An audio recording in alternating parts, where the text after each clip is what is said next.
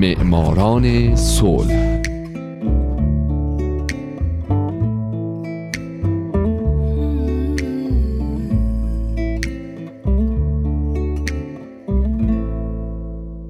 اینجا رادیو پیام دوسته و شما در همین لحظه دارید 101 کمین قسمت از برنامه معماران صلح رو از رادیو پیام دوست میشنوید.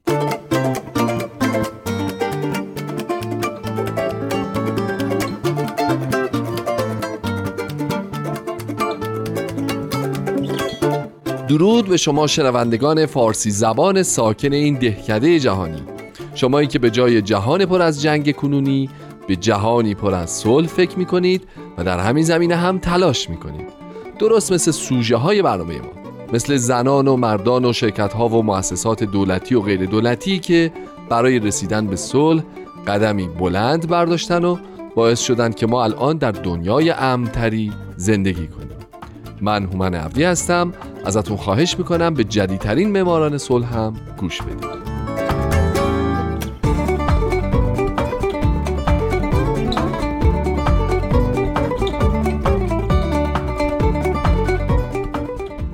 این هفته سال 1990 میخائیل گورباچوف قسمت دوم و آخر.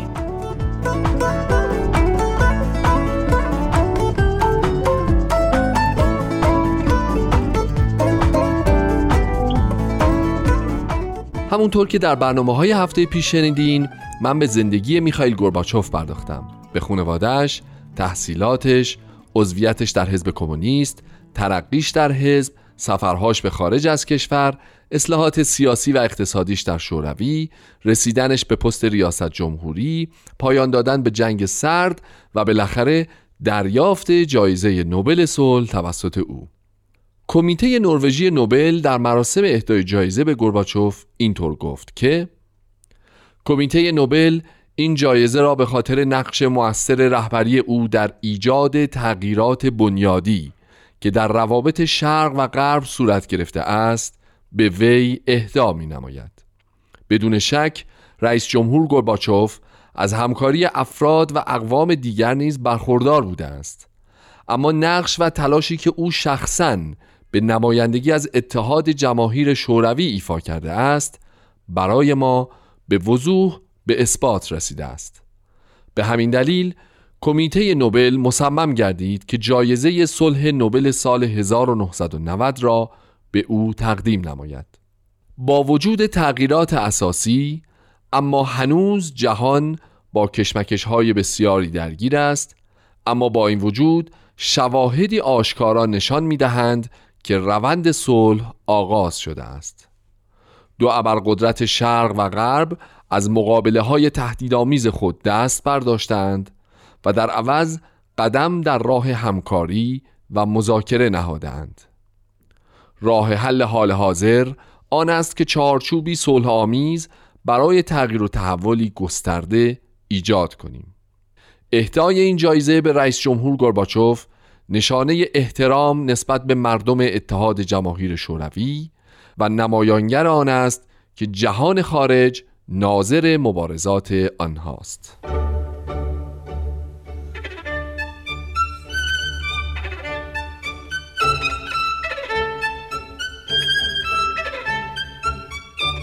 اما از اونجایی که گورباچوف نتونست در مراسم دریافت جایزه حضور پیدا بکنه نمایندهش آندره کووالوف معاون وزیر امور خارجه شوروی نطق گورباچوف رو برای حضار خوند.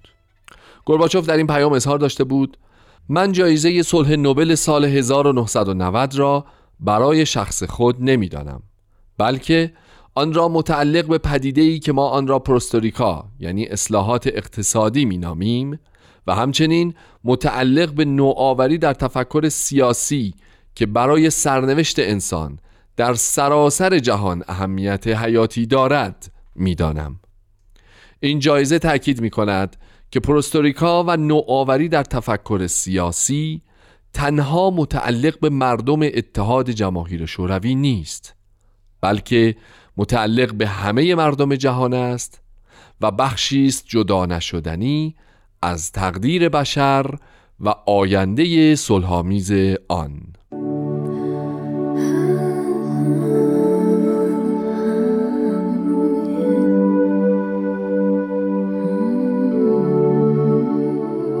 با وجود اینکه اصلاحات سیاسی گورباچوف عملا برای رشد مردم سالاری در شوروی بود اما سیاست های اقتصادیش این کشور رو دچار مشکلات بیشتری کرد.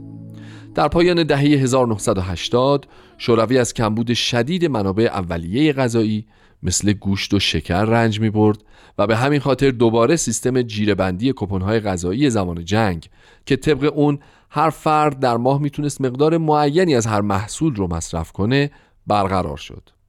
از طرف دیگه اصلاحات سیاسی او هم باعث شد انواع جنبش های ناسیونالیستی قومی و حتی ضد روسی در جمهوری های وابسته به شوروی قد علم کنند. یعنی در واقع گورباچوف سهون باعث آزاد شدن نیرویی شده بود که همونطور که می‌دونین باعث نابودی اتحاد جماهیر شوروی شد. قبل از فروپاشی گورباچوف به جدایی طلب ها پیشنهاد معاهده ای رو داد که طبق اون یک فدراسیون داوطلبانه در یک اتحاد شوروی دموکراتیزه ایجاد بشه. با این پیشنهاد ها موافق بودند اما کسانی مثل بوریس یلسین معتقد بود که یک جهش ناگهانی به اقتصاد باز نیازه و حتی حاضر بود برای نیل به اهداف خودش اتحاد شوروی رو تجزیه بکنه. اما در نقطه مقابل تندروهایی بودند که با هر چیزی که منجر به تجزیه شوروی بشه به شدت مخالف بودند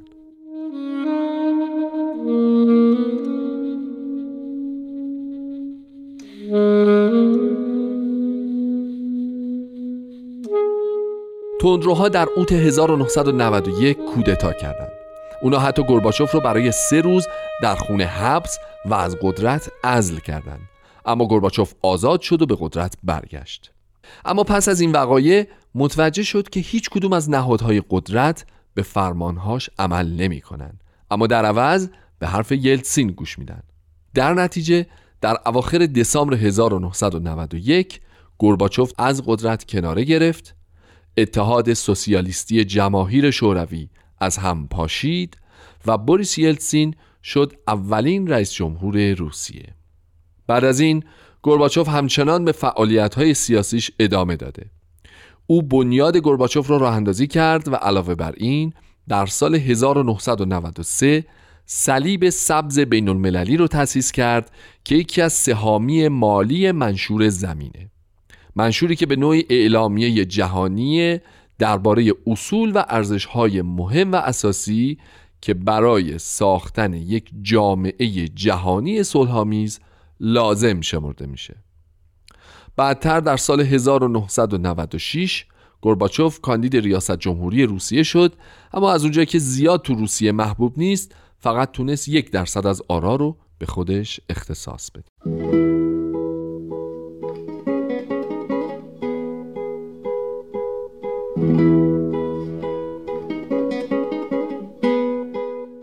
بعد از کنارگیری میخائیل گورباچوف برنده جایزه نوبل صلح سال 1990 از قدرت او بارها در کانالهای تلویزیونی ظاهر شد به بازی در فیلم در نقش خودش پرداخت با نوش تو آگهی های تبلیغاتی حضور پیدا کرد و سخنرانی های زیادی رو در روسیه و خارج از اون ایراد کرد.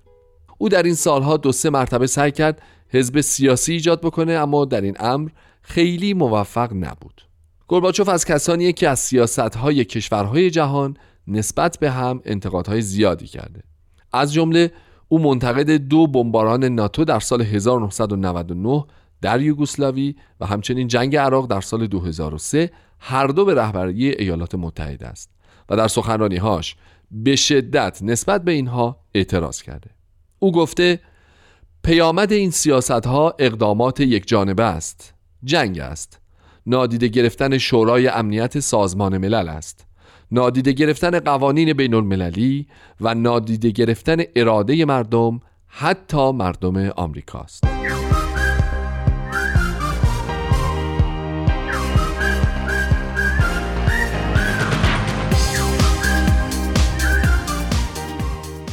گورباچوف بارها به مراسم سالگرد فروپاشی دیوار برلین دعوت شده او در این مراسم بارها در سخنرانیهاش از ناتوانی قدرت‌های جهانی پس از پایان جنگ سرد در حل تنش‌های بین‌المللی از جمله در یوگسلاوی سابق، خاورمیانه و بحران اوکراین انتقاد کرده و گفته خونریزی در اروپا و خاورمیانه که پس زمینه اون ناکامی قدرت‌های بزرگ در گفتگوست مایه نگرانی عظیمی است.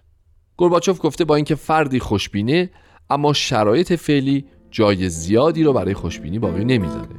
او گفته دنیا در آستانه جنگ سرد جدیدیه. بعضی حتی معتقدند که این جنگ سرد همکنون شروع شده.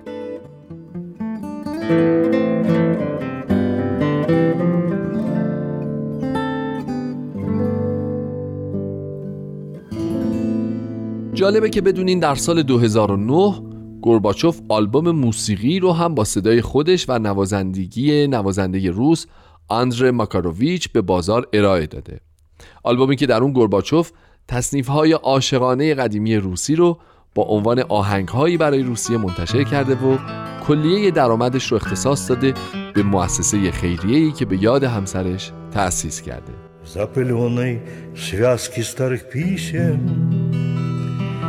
Мне случайно встретилось одно, Где строка, похожая на бисер, Расплылась в лиловое пятно. על וברין این گرباچوف در تمام این سالها از طریق ملاقاتهاش با مقامات آمریکایی سعی کرده روابط پرستنش آمریکا و روسیه رو بهبود ببخشه. از جمله در مارس 2009 که او با اوباما و بایدن دیدار کرد تا از میزان تنش‌های بین دو کشور مقداری کم بکنه. در حال حاضر هم زندگی این پیرمرد سیاستمدار که کاراش تأثیر بسیار شگرفی بر همه مردم گذاشته خلاصه شده به سخنرانی، مصاحبه، نوشتن خاطرات و سپری کردن اوقات فراغتش با خونوادش دخترش، نوههاش و نتیجهش Сердце, словно раненая птица, Тянется к измятому письму. دوستای عزیز مرسی که به 101 کمین برنامه معماران صلح هم مثل همه سطح قبلی گوش دادید با آرزوی اینکه شما در آینده یکی از برندگان نوبل صلح باشین و دوران پیریتون رو با یک دوجی نوه و نتیجه سپری کنید من هومن عبدی تا هفته آینده باهاتون خداحافظی میکنم شاد باشید و خدا نگهدار со мною ты, как будто все вернулось снова, Как будто вновь со мною ты.